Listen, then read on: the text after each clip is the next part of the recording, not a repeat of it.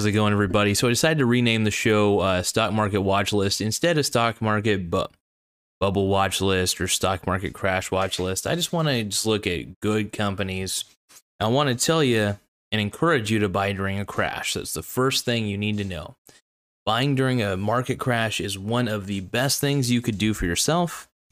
Um, and, and the reason I say that is because you're getting great companies at a great discount when you see one of your favorite items on clearance, for instance, at a store, do you ever stop and think, oh, this is so terrible? I'm getting a great deal on something I want. If you wanted Coca Cola, for instance, the company itself before a market crash, when everything was fine, why would you not want Coca Cola to buy Coca Cola as a company during a 30% or 40% dip? The thing is, the stock market, as I always say, is the only market where people freak out during a dip. You got to change your wiring on the way you think about it. So, uh, the reason I make these shows obviously is to try to encourage everybody to start thinking differently about how they see the market. Find the best of the best companies and buy them during a market crash because they have not only the cash on hand to survive, they have the resources, they have the established, uh, they have structure, right? They have everything they need. And um, you just want to be you want to try to get the ones who will still pay you a dividend uh, who will still buy back stock even when the even when things get rough. And even if they don't even if they miss out on a quarter or two you know that they'll be back up and running the way they should be in maybe three to six months as an example. Um, i'm all about what people would like to call the dividend aristocrats. There's several great dividend companies you can always uh, be a part of and i think it's just you're just smart as hell if you're a part of those types of companies. If you if you get even just one share, even just one share of a great company. So today I want to talk about IBM, International Business Machines, one of my favorite companies, and um, I think uh, more people should have this in their portfolio. They, I haven't looked at them in a little bit of time, so I'm not gonna lie. I know they've been around for a while, and in the world of tech, there's a part of me that questions if IBM is keeping up with the pack, I guess, a little bit. Now, I'm not a big believer in competition. I really just don't care much about competition, to be quite frank. Um, but what I am all about, what I'm really all about deep down, is um, does the company have good products? Do they have a lot of good services? Or are they a mixture of different products and services essentially? Um, IBM in the tech world is still a necessary, uh, a necessary in my opinion, and we'll go over we'll go over them here in just a second. So let's pull up let's just pull up all the data. Uh, let's go down a little bit. Their earnings are incredible. Uh, let's see. They're still a great business company, and IBM still has its place in the world. Um, I mean, if you look at their earnings beat, they really do beat the earnings. It's pretty impressive. So you gotta you gotta give props to this company. Um, let's see what else we got here. Uh, but yeah, there, let's see here. This, this will take just a second though. I'm looking at the rest of this. There's a there's information about the company which I think everybody should know. Um, ballistic look here. So yeah, the, the great thing is International Business Machines uh, Corporation provides integrated solutions and services worldwide. Its cloud and cognitive software segment offers software for vertical and domain specific solutions in various application areas, and customer information control system and storage, uh, and analytics and integration software solutions in support client mission uh, on premise workloads in banking, airline, and retail industries. It also offers middleware and data platform so- software, including Red Hat uh, that enables the operation of clients' hybrid multi cloud environments and Cloud Paks, WebSphere, a distributed and analytics uh, platform software. Um, such as DB2, uh, distributed uh, information integration and enterprise content management, as well as LOT, uh, blockchain, and AI Watson platforms. The company's global business services segment offers business consulting services, uh, system integration, uh, application management, uh, maintenance, and support services for packaged software, and finance, procurement, talent, and engagement. The industry specific uh, business process outsourcing services. Its global technology services segment provides IT infrastructure and platform services and pro- project managed outsourcing uh, and cloud delivered services for enterprise IT infrastructure environments and IT infrastructure support services. The company's systems segment offers uh, servers for businesses, cloud service providers, and scientific computing organizations, data storage products, and solutions. An enterprise operating system as well as Linux. Its global financing segment provides lease, installment payment, loan financing, short term working capital financing, and remanufacturing and remarketing services. The company has a collaboration alliance with GK Software SE to enhance uh, retail innovation and customer uh, omnichannel experience and high and hybrid cloud technology. Uh, the company was formerly known as Computing uh, Tabulating Recording uh, Company. The company was incorporated in 19, 1911 and is headquartered in Armonk, New York. So basically, they've been around for a while. They have a lot of different segments to their business. They're very huge. Uh, they're an incredibly huge company. Um, if you want to know why I recommend them, I it's Yahoo Finance will say they're overvalued. I still think a PE ratio of 23.8 is not exactly overvalued. They do seem to exceed their earnings uh, estimates.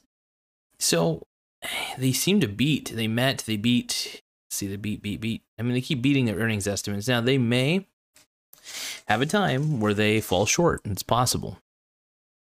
But IBM is so huge that it's. I don't really doubt this company at all. I uh, look, I'm not a cult follower of this company, but I do appreciate this company. And I'm a big tech guy. I love IBM. And look, at their market cap is $126.34 billion. That's a huge market cap. PE ratio 23.8. Incredible.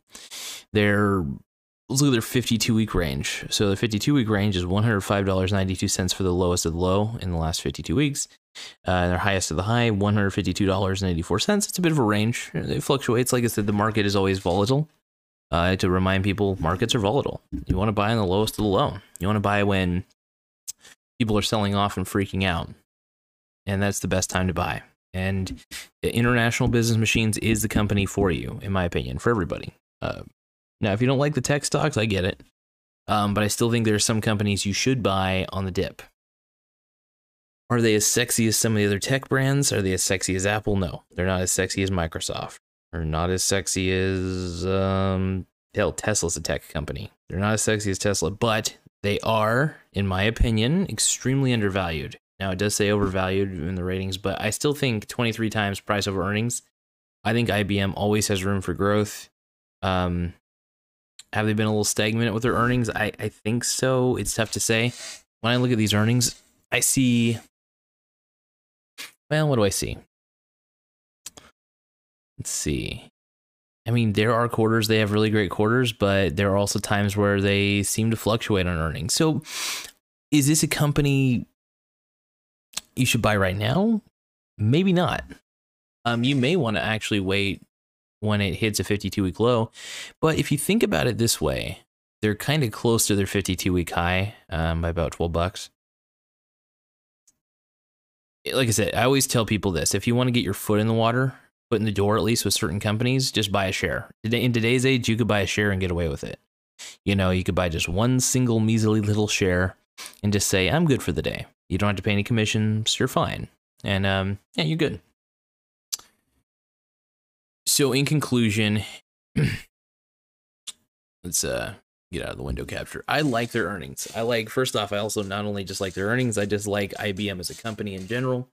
Um, I'll always be a big fan of of IBM overall. I just think, yeah, what's this real quick? Anyway, uh, the one thing I know about IBM is uh, they're going to be around for a while. I just I don't think they're going anywhere, and I think if anybody thinks they're going anywhere, they're foolish. But you know, I can't speak for everybody. You know, but um, but yeah, I think IBM's here to stay. They're too big.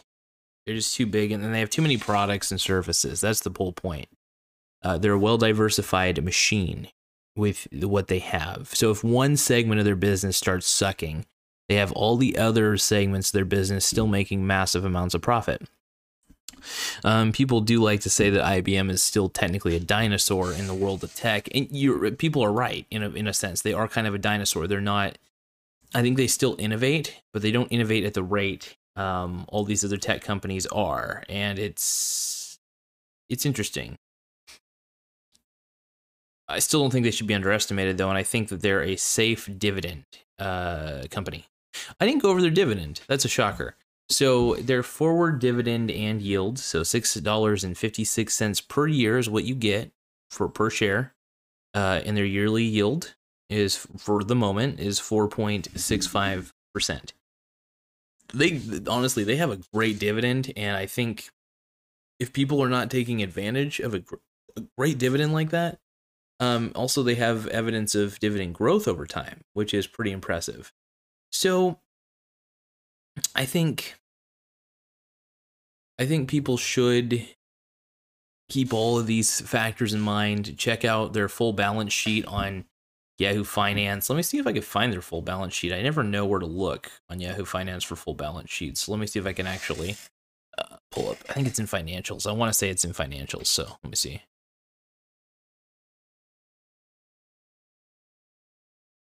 Oh, here we go. Income statement. Sweet. Okay, so if you ever want to find uh, the the financial statement, just go to financials when you're in the. Actually, let me just show you the screen real quick. I'll screen capture.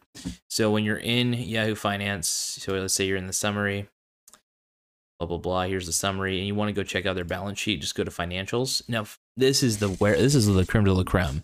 You know, you get to understand what their operating income is. You get to know like their operating expenses. You get the full works. So you get to understand like what's their revenue what's their what's their earnings you know what are they actually taking home for themselves at the end of the day after they're paying all their operating costs all their employees um, i even believe uh, shareholders and stuff so it, it's fun to look at this information and i think it's good to just get used to reading balance sheets because if you want to be a great investor you got to look at these balance sheets and, and they're not tough you just got to get used to them I know it looks intimidating when you look at all these all these numbers, all these things, but if you look at each and every single part of the balance sheet, one of these days I'll have to do a video on on how to read a balance sheet properly and what each element indicates. But from everything I've seen, I'm a huge fan of IBM. I don't think they have a whole shit ton of debt. Um and I think that they're an expanding business. So I I don't doubt IBM. Not even for a second. I think they're just a great company overall, but um, let's kind of keep this short. I've been trying to keep more of these episodes short because all I'm really talking about is just the company itself, the basics. Um, I really just like going over the PE ratio. Sometimes, if I feel it's necessary, I'll probably go over a little more over the balance sheet. But I do recommend after every one of these videos that you do yourself a favor and just simply check out um, the financial statements on on these companies through Yahoo Finance. It's incredible. And uh, maybe I will start linking those URLs that I'm checking out into the videos. So that way you have a, a reference point and an ability uh, to check them out as well. But anyway, thank you guys for taking the time to view this video. Um, you know, just utilize the tools at hand. Yahoo Finance is really great. I like Google Finance. I think it's Google Finance is great for beginners, but honestly, it doesn't give you the full picture of the company. Yahoo Finance definitely gives you a fuller picture, um, and, and you're not missing out on much. Well, I mean, you, you you are missing out on a lot when you're when you're using Google Finance. When you're using Yahoo uh, Finance, you really get a full picture of the company, uh, balance sheets, uh, just about everything you know, get a real up close look. So Yahoo Finance gets the job done. You get to understand the balance sheet a little bit better. But anyway, I'm talking a little too much. I will go on to the next video and uh, next audio stream. Thank you guys for taking the time to view this.